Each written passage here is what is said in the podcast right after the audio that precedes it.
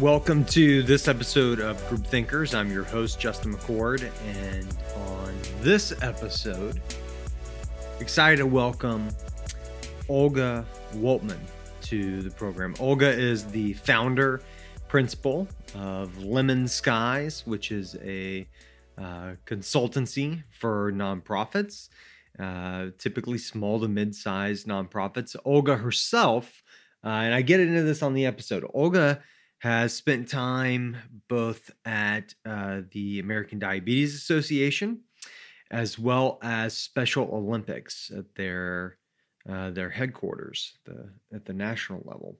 And that's where I first met Olga. I met her uh, walking into a conference room for a pitch presentation some years back, and uh, and so have have stayed connected and seen uh, her career and that journey and specifically as as i talk about on the intro or whenever we're first getting going with olga particularly just noticed her content uh, her content on linkedin especially over the the last year and a half throughout the pandemic et cetera and and uh, and what i love about what i've seen from olga is the intention and the purpose in which she puts into her content both in support of her business, LemonSkies, but also in sharing uh, what's happening in her life and uh, what's happening with her boys and uh, and those good things. So um, it's a great discussion. What's so interesting about this discussion, you know, we're in season six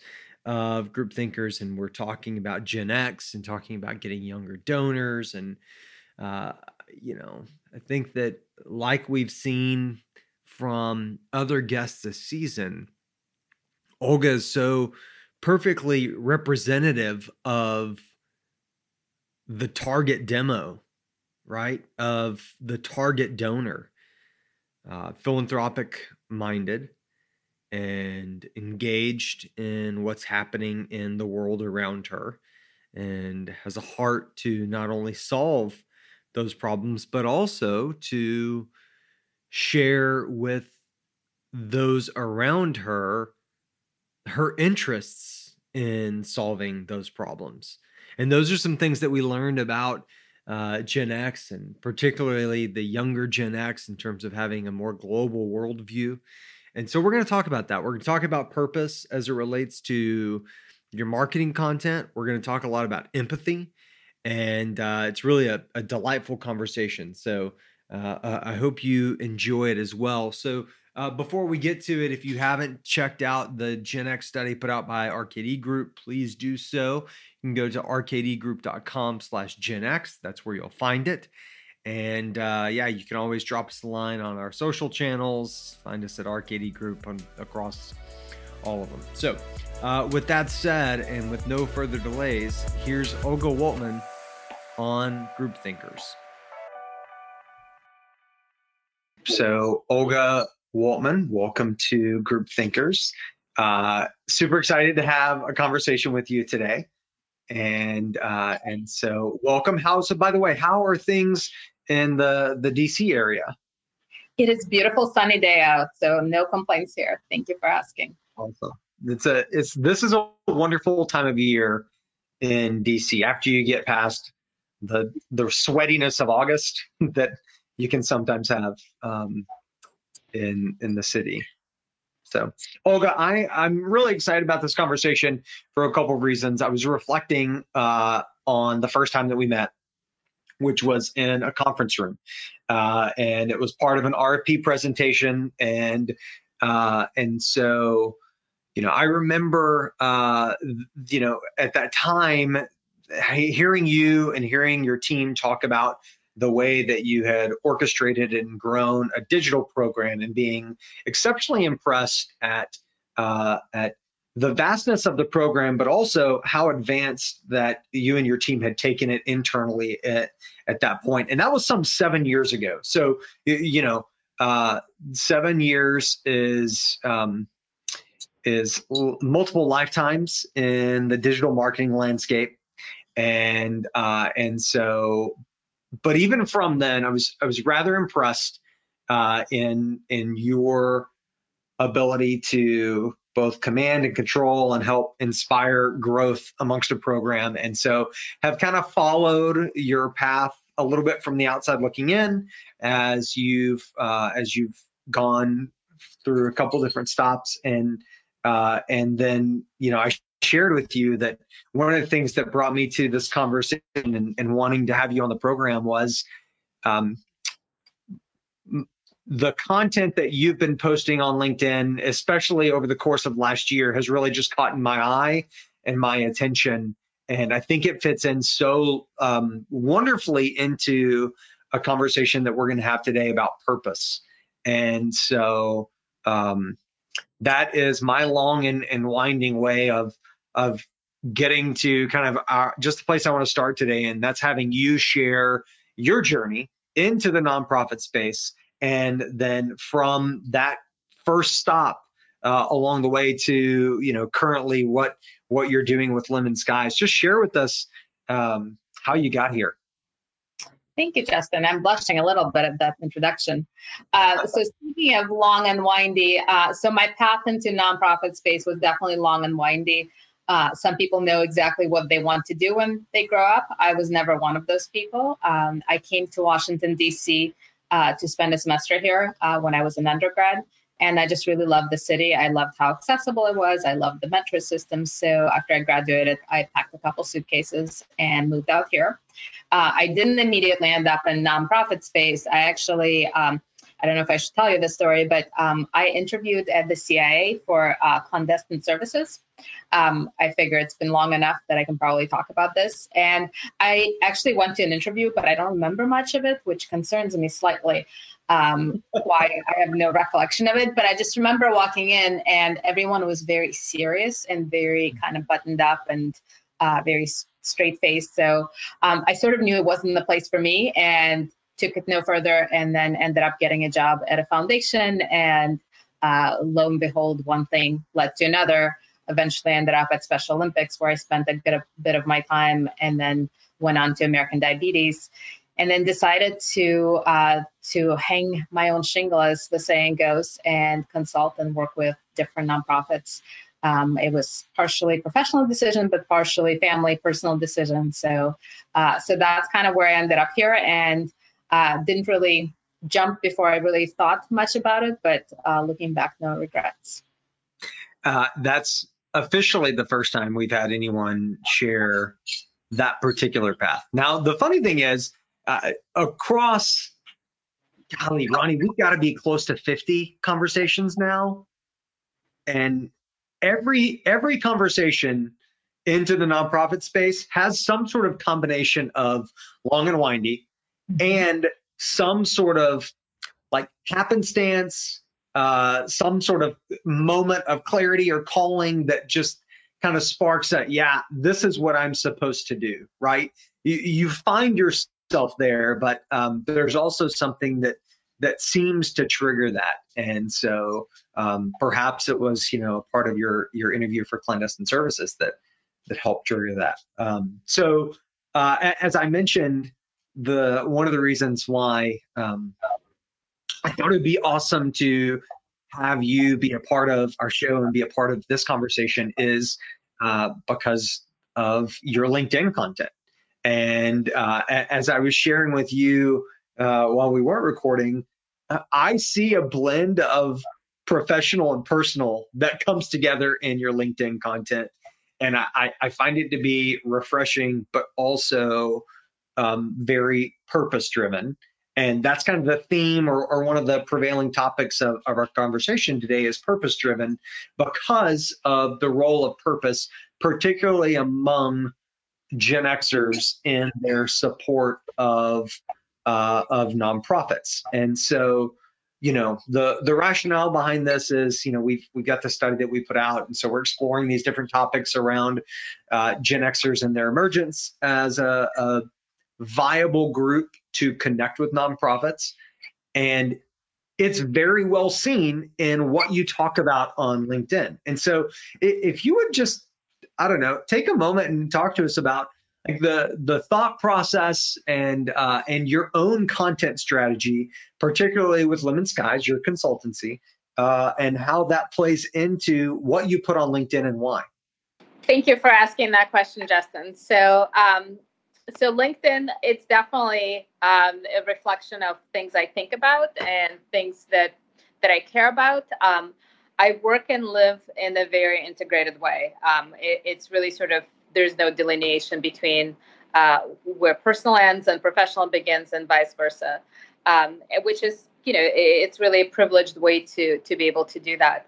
Um, I'm involved in my community; it's really important to me, um, and you know I have the freedom to think that way, which is really kind of rewarding and wonderful in and of itself. Um, I tend to absorb a lot of information around me. So whether it's from reading books, whether it's from uh, conversations with friends or with um, conversations with uh, clients, um, and you know anything that I put out on LinkedIn is really a reflection uh, of things I care about and things that I want to talk about. If anything doesn't feel real or authentic, you know, I, I just don't even go there. So if it feels too contrived, I, I just shy away from that. So so yeah and and i think you know one quick example some of it is really um, just paying attention um, I, I, was buying chocolate it was um, sea salt and caramel and it was one of those um, one of those uh, companies that gives portion of proceeds to to different types of charities and then on the back of the wrapper lo and behold i start reading about uh, the charities that they support i've never heard of them uh, the Peregrine Fund, which is you know Birds of Prey, and uh, the Gorilla Fund. So organizations that do wonderful work. So once you start seeing these things and paying attention, so obviously I had to look them up. Obviously I had to go down the rabbit hole and and investigate more. So and that's really kind of how my content originates. It's just really things that spark my attention, spark joy. Uh, but it's also I was reflecting on this. It, it isn't entirely altruistic either because when you're talking about things that are purposeful and uh, community involvement or nonprofit involvement, um, you really start looking outside of yourself. Uh, and it really helps you be more content and appreciate what you have and appreciate where you are. Um, so, you know, you're kind of benefiting in the process. Uh, it's extremely well said. I do believe, I agree with you completely. And I believe that when anyone turns their eyes or opens their eyes towards the opportunities to help, they will see more opportunities to help. That's right. There there's a little bit of like cognitive bias that almost kicks in that the first time in which you see something and you you know give in to supporting something then all of a sudden you, see other areas around you. And and so that's a part of you know uh, definitely a part of purpose and a connection to philanthropy. I love the something that you said which is that you live your life in a very integrated way.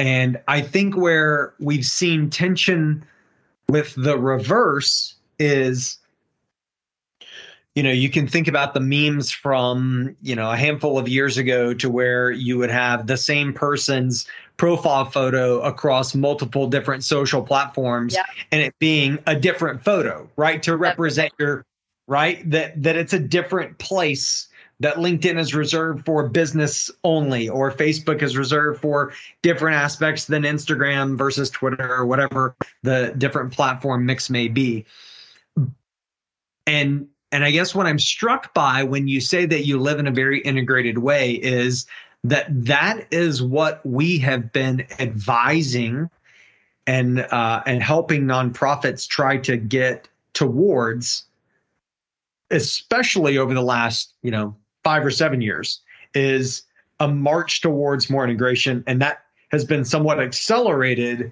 over the last year and a half. Uh, that that nonprofits have to they have to market in an integrated way. In the same way that you're talking about living in an integrated way right? Um so because of your experience with special olympics and you know ada uh, and even with the nonprofits that you consult with now why is that so hard? I mean, I think some of it is a deliberate choice. Um, I think when you work for yourself, as I do, you you're more deliberate in how you approach things, and you're you have the freedom to do it. So, um, I, you know, I don't think everyone who who would benefit from it or would enjoy that has the ability or opportunity to do that. Um, but you know, I sort of came to a conscious decision at some point. I couldn't delineate here's my work life and here's my personal life because inevitably I get a phone call. True story, I had to deliver a cello that was forgotten at home. You know, so I really just can't um, kind of draw a line of work hours. And you know, I will be checking email or I might be working on the weekend, uh, but in the middle of the day, I might be delivering a string instrument uh, to to elementary school. So you know, it's just sort of instead of fighting it and trying to to sort of protect um, personal time and kind of draw the boundaries, I just sort of came to a conclusion. As long as I make it work on uh, both sides of the equation, um, it just kind of made it easier and it took the pressure off. I completely agree. I think about the number of times that I get the text and need to bring the the lunch up to the yep. middle school, right? Like it's yep. um it, it happens. It happens frequently. Or whatever it may be, right? That blends together uh the your your professional life and your personal life. Um, when you think about the element of purpose and how that plays into the conversations that you have with the nonprofits that you work with, how do you advise them to have more purpose or, as you said a moment ago, authenticity in their content strategy? How do you how do you be more authentic while still being a savvy marketer, which sounds at times like you're being less authentic and more buzzy around scaling. Like how do you how do you um, balance those two? Yeah, I mean, it's. It, I don't think there's a formula per se, but uh, but I think uh, I see nonprofits as a conduit to uh, for people to make a difference, for people to channel their values. So I think it's about connecting those values. Um, it's not about you know we talk about the buzzword is donor centric, but I think that donor centric, that constituent centric has to come in to everything a nonprofit does. It is there to help achieve a certain mission, a certain purpose. Um, and when you stop thinking about yourself as an entity and start thinking about why you are there in the first place, um, I think that really does help. And in actual work, it's easier said than done. So the I think some of this just tuning out the voices and really just zooming in on what is the most important thing and you can always add more detail, but just not losing sight of that uh, most important kernel. Olga, in our in our research, you know, Justin talked about the the research we did on Gen X donors, and um, one of the one of the kind of neat things that we found in that research was that Gen X is really two generations kind of combined into one. Uh, you know, there was this this digital divide that coincided with the rise of the internet, and formed these two distinct groups of older Gen Xers who were born 1965 to 1973 and then you know they kind of reached adulthood in an analog world. And then you had this younger group of gen xers that was born in 1974 to 1983 and you know their their childhood and their adolescence growing up was shaped by you know the rise of home computers and the internet. And we see kind of in some of the responses in the study how this this this you know rise of the internet and how they grew up is reflected in their worldview and and their purpose kind of to drive it back to our conversation. Um, you know the older gen xers we, we call you know they're known as the latchkey kids. They're fiercely independent and but they also we found kind of crave a sense of belonging and they support local causes their churches their you know food banks local hospitals and things like that. In the study we call them the hometown heroes and uh, and then you younger Gen Xers, because they grew up with the internet, they kind of have a more of a global view of things. Um, they support bigger co- global causes like environmental, animal welfare, uh, you know, at a global sense, and we kind of call them the naturalists. So thinking about all that you know, as as so many nonprofits are trying to reach younger donors and in particular Gen Xers, does understanding kind of their background and their purpose for giving does that drive some of your strategy and how you approach connecting with them? You know, I was thinking about that, and I'm not sure that how we think or what we care about uh, has been changed by the internet. I tend to think that internet facilitates access so I think you're more exposed to more different things. Like uh, I mentioned, the Peregrine Fund, right? Um, it, it's just a question of access. And I think we tend to focus on whatever is current, whatever is visible. Um, I mean, I hate to call them trendy, but we tend to give to issues and causes in response to something that we're seeing. And I'm not talking about the emergency relief uh, necessarily, but but just generally speaking, um, you know, local giving without the internet, that's what you saw. Uh, with the internet, suddenly the world is your oyster. So I think it's uh, it's less about values. I think it's more about exposure, and that's where uh, marketers like us come in and making sure that uh, causes that we care about and work for um, are getting the spotlight they deserve. Um, I will say the topic does have me a little bit conflicted because I I live in a very tight knit community, and it's it, it's a little bit um, old school uh, with the main street, and you know there, there's definitely that sense of uh, being in a neighborhood uh, where you walk in a coffee shop and they know your name. Uh, it, it's wonderful. So I, I, do really value local involvement, and I do wonder if we're losing some of that, um, and, and, that could be potentially detrimental with kind of the bigger developments, uh, bigger communities that are they're sort of very artificially built. Um, I do think I do believe something is lost in that. You know that that makes me think of uh, a study by our friend Josh McQueen. This was six seven years ago, where where he shared with us that uh, the the younger the donor, the more causes that they give to, and you can look at that in a couple different ways. One is um, you can think that they're more philanthropic or you can think that they're less loyal, right? Because right. They, have diversified right. uh, the that which they're supporting. And you know, uh, I was there's a there's a great little pizza joint like I don't know, maybe a third of a mile from from my house, and uh, I've gotten to know the owner over uh, a ten or twelve year period. Um, and and he and I were chatting actually a week ago today, um, and and he said, you know, I know that I'm a dying breed, and and I also know that people say they love to support local, but they're also, you know, the line forms around Chick Fil A around the entire building at 8 a.m. So like, you know, so so there's this tension of uh, that sort of consistency versus you know the the kind of the small niche local things uh, uh, of what you're getting in terms of an experience. And i do think that as a marketer it does matter. I think it matters to understand where people are coming from.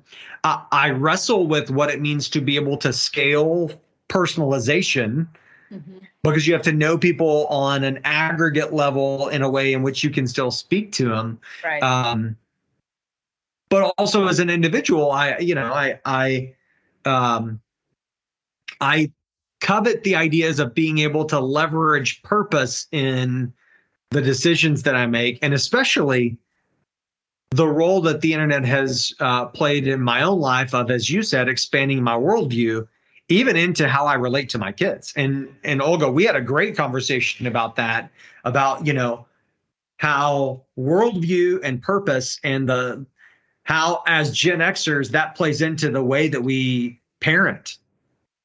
That's right. Yeah, I mean the the kids they're watching. I mean it's it's one thing what you say and what you do.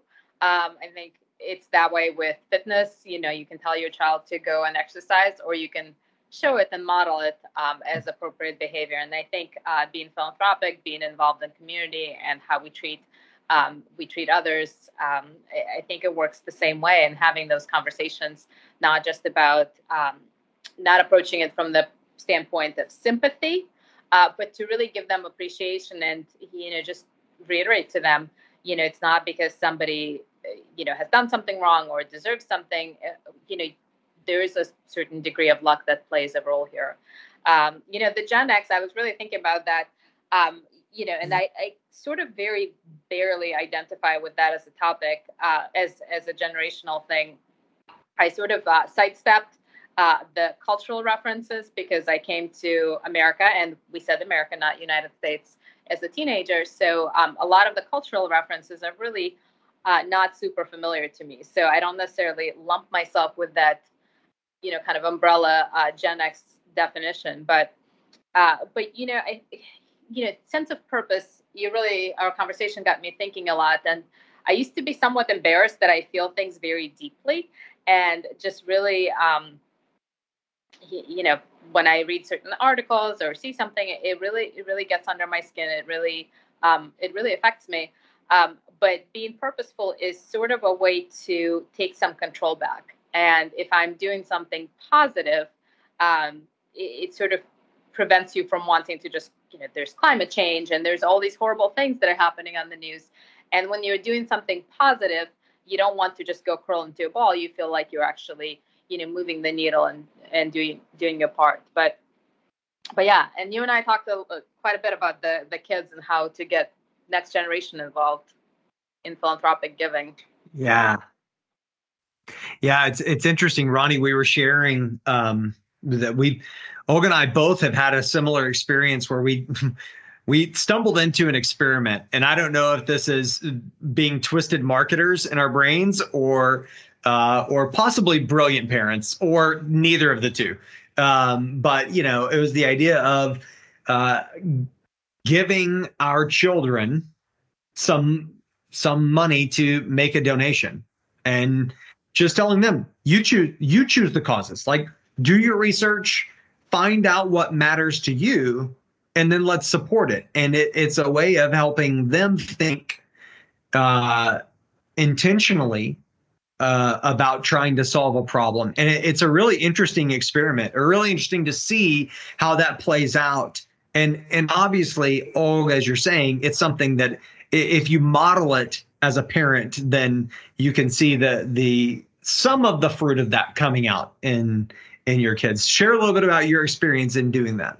Yes, and uh, we talked about Justin. We can we we are going to make it a thing this year. Get absolutely to contribute for. Uh, we'll we'll mobilize other parents to to encourage their children to contribute on Giving Tuesday. Um, so I told my kids. So I've got two kids, two boys, and I told them that they could each choose a charity on Giving Tuesday they would like to contribute to, and they would get to choose what topic, what um, what concerns them, what they care about, and actually find the charity. Um, so the way it played out, um, they came pretty immediately. Uh, the older one pretty immediately said that he wanted to support animals uh, in an animal shelter, and uh, with very little um, you know, it really didn't take him very long to to find a local shelter, and he just sort of decided that was that was a good option for him. Um, and you know, I kept I'm like, well, don't you want to research more? Don't and he was kind of very practical about it, which is you know just who he is. He was like, nope, I this is this is what I want to do. Uh, I'm good. And partially it was you know he felt like he found what he wanted. Partially he was all about efficiency in that moment. He was now going to to go search the universe for other causes. He found something that he felt was good enough in this uh, in this instance. And then his brother did the exact same thing uh, for the sole reason that his older brother chose that hmm. charity. So if it's good enough for him, it's good enough for me. So it was sort of um, eye opening um, in a way. I really sort of hoped they would search far and wide, and they didn't. But it was their prerogative not to do that. So we'll we'll try it again this year and uh, and see how that plays out. Yeah, you know, it's funny. It's uh, a, a couple of marketing lessons that I hear coming from that. One is that there are plenty of times to where donors make a decision out of spontaneity. Yep. And that's it. There doesn't have to be a deep rooted reason outside of no, this is this is the cause that I'm going to support. So that's one thing that comes to mind. The second is um, social pressure. So okay. you know the, that your younger one felt social pressure because of what Big Brother had selected, and so ended up choosing something similar. And so you know you think about the brilliance uh, within fa- how Facebook has organized you know Facebook fundraisers to be able to see what friends may have supported that mm-hmm. campaign or that fundraiser. It creates that social pressure. Um, you know, my experience was uh, was similar in that you know we did this uh, December 31st, and and I told them I said, look, same thing. Um, I want you to choose something that you want to support, and uh, and and I I don't. So my my children didn't they didn't research like I thought that they would.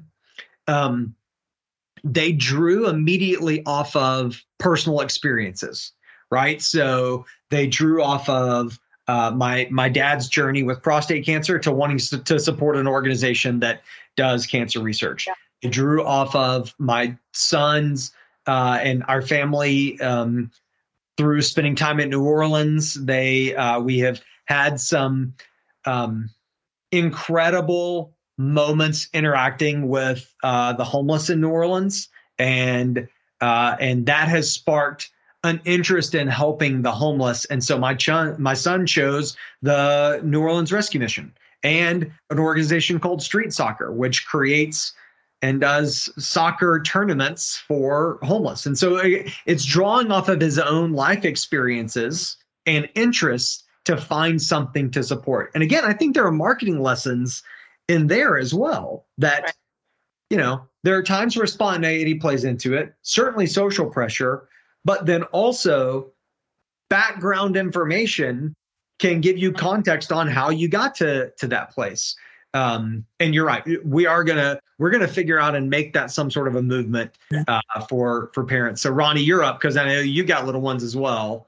Uh, so get ready. I, well I, I know i'll jump in and say like we we take out 10% of their allowance uh, every week. And we have this app that we use uh, called rooster money. And it automatically sets aside 10% and we put that into like a, a cause to donate to. And we kind of do the same thing where at the end of the year we we talk to them about you know what do you want to donate to? And and kind of similar causes. Our our older one's really concerned about the environment like is really passionate about it um, and then our younger one's really concerned like really into animals and taking care of animals. So that so those are the, the causes that they're drawn to.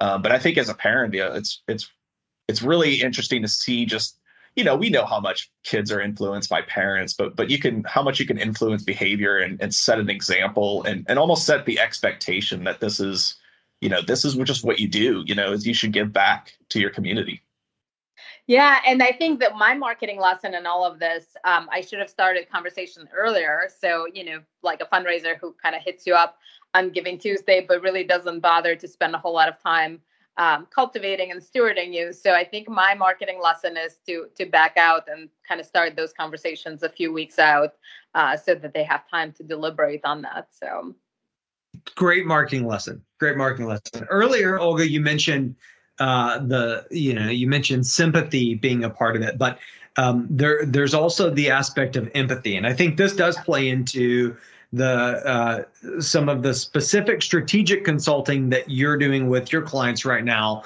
Talk a little bit about how uh, how empathy plays a role in content strategy or in marketing strategy uh, that can help drive better engagement, especially among younger donors. Yeah, so empathy, you know, that's widely misunderstood as a subject. I think sometimes empathy is confused with feeling sorry or you know compassion, which is valuable, but in a completely different way. And empathy is more about somebody else's point of view. It's about being able to see the world through somebody else's lens. Um, so, and empathy, um, you know, I think I've always known this, but it took me probably a couple years to articulate it in such a way. Um, empathy is the core value of LemonSkies. Like that, that is probably the most important uh, one that I see for the work I do, and it applies to in, at a couple different levels, both in how we talk about the subject matter, um, how we approach causes and missions. Uh, it's sort of thinking from perspective of who's being helped. It's thinking from the perspective of the audience and why they care about a particular uh, a particular issue because we're not just RFM analysis, right? We're all humans. We're parents. We're um, siblings. We're um, athletes. You know, whatever those definitions may be that you apply to yourself. Um, and it's really looking at how we talk about our subject matter through that lens. Um, but it's also it also comes in in how I work with clients. Um, I could probably present you with 20 different options that are best practices in our industry, but if you don't have resources to implement it, it really does you no good. I'm sort of looking at, well, here's all the things you can do. And, you know, you probably can go walk away and feel terrible that you're not able to do them. So it's really um, flipping, flipping how you think about it. And I really try to give my clients advice. If I was sitting in at your side of the table, if I was in your shoes, what would what would decisions would I make? What would I actually uh, do? And and that's really sort of that filter uh, through which I look at everything um, rather than kind of applying universal definitions. So So yeah, I mean, I think empathy just starting with the conversation, and you know, I, I think pandemic really brought the concept of empathy into focus, but it's still, um, you know, and if you scroll, you you talked about LinkedIn. If you if you scroll through LinkedIn, there's a lot of very intelligent people willfully misunderstanding empathy as feeling sorry for somebody, and that is absolutely not the case. It's about point of view and seeing it through the lens. Yeah, I love that, and I do think I think it's a good thing that uh, the last 18 months have shown a light on empathy. It it has become one of the most important things that we do, being empathetic in how we relate to our neighbors and how we relate to our colleagues and how we relate to our friends, our family, and certainly uh, how in our similar shoes and being like on the consultant side, how you relate to clients, but also really, really important for the voice, whatever, whatever the voice is of the nonprofit to be able to be empathetic and to create empathy in communication, which kind of goes back to authenticity as you shared earlier. Like you have to be authentic and empathetic to best connect with yeah. donors that are looking for ways to solve problems but maybe not know the best way to do it um, yeah it's really interesting to to uh, to think through how we misunderstand or misapply empathy at times yeah and there's no shortcuts i mean you have to feel all the feels to produce content and to produce strategy that really conveys that because otherwise you're just sort of patching bits and pieces together and there's you know it's just sort of falls flat yeah. So, um, man, that's that's a good reminder for all of us. It's a sobering reminder that um, the the role that it plays in creating point of view. Thank you for sharing that. Uh, as, as we kind of round out our conversation today, uh, you know, I'm I'm just curious, like, what's what's next for LemonSkies? What can we be on lookout for? Uh, you know, we we fully anticipate thousands of followers for you on LinkedIn as a part of you know uh, this. Maybe not thousands, but um, but w- because we're paying attention, what what's next? Like what what do you have on uh, on your roadmap for LemonSkies over the next six to twelve months? Yeah, so I mean, kind of the immediate milestones ahead. Obviously, um, end of year, fourth quarter for for a number of clients. Uh, some of our clients uh, we help on comp side some clients we work on fundraising side. So uh, so that's um, both the marathon and the sprint uh, spurts spurts of it. Uh, so we're excited about that. But you know just continuing with the work we're doing and um, especially with the health related social good related organizations uh, that tends to be um, kind of a sweet spot. And when you work with mid-sized organizations um, I sort of love them for it. You really can move the needle so it's incredibly rewarding. Uh, but since we're sort of living and uh, working in the very integrated way, um, you know, continuing involvement in the community, LemonSkies, is I don't want to wait. Uh, some companies sort of wait to mature to start getting involved in the community. Um, so I, don't want to do that. And I'm sponsoring a local um, a local turkey trot uh, that everybody participates in. So excited to do that in November. Uh, and then planning some um, some fun things for uh, end of year giving for for ourselves to to engage ourselves in giving um, with the kids. That's awesome, Olga. We uh, we really appreciate your time and your perspective. Um, thank you for sharing the the role that empathy plays and how purpose plays into your business strategy and your uh, your your personal life. I, you know, Ronnie and I were talking that, you know, what, what's so interesting about you as a guest is that you're, uh, you know, you fit into some of this Gen X conversation as a donor, but also as a professional. And so I love that you live it out in an integrated way. Thanks for for sharing your journey with us and having a chat today. Thank you for having me. All right, thanks for checking out the uh, the interview and discussion with Olga. Uh, I, I, warned you at the top that purpose and empathy would become a part of it, and it sure did. Right? I mean, it, it's it's. Um, I think it's important for us as marketers to consider what role empathy plays in the messages that we're creating, the way in which we're fashioning our stories and telling those stories. And so, thankful for the opportunity to have that discussion with Olga. You can uh, you can find Olga on uh, LinkedIn. That's one of the the ways in which she's extremely active. And so, encourage you to connect with her there and uh, yeah, follow along. Uh, special thanks to Ronnie for for sitting in and being part of this, and uh, in every episode this season as well. And uh, yeah, for more great content about what's happening in the nonprofit marketing space, be sure to check out rkdgroup.com. Uh, so with that, we'll um, we'll patch up this episode, move along. So we'll uh, we'll see you next time. See you down the road. Groupthinkers is a production of RKD Group. For more information, visit rkdgroup.com slash podcast. Special thanks to our production team, including the talented Ryan Mellinger for his work on mixing every episode. Also, a shout out to the content team that helps pull together research and guests, What's the marketing efforts behind Groupthinkers. Suzanne, Ronnie, and others for their work on this and every episode of Groupthinkers.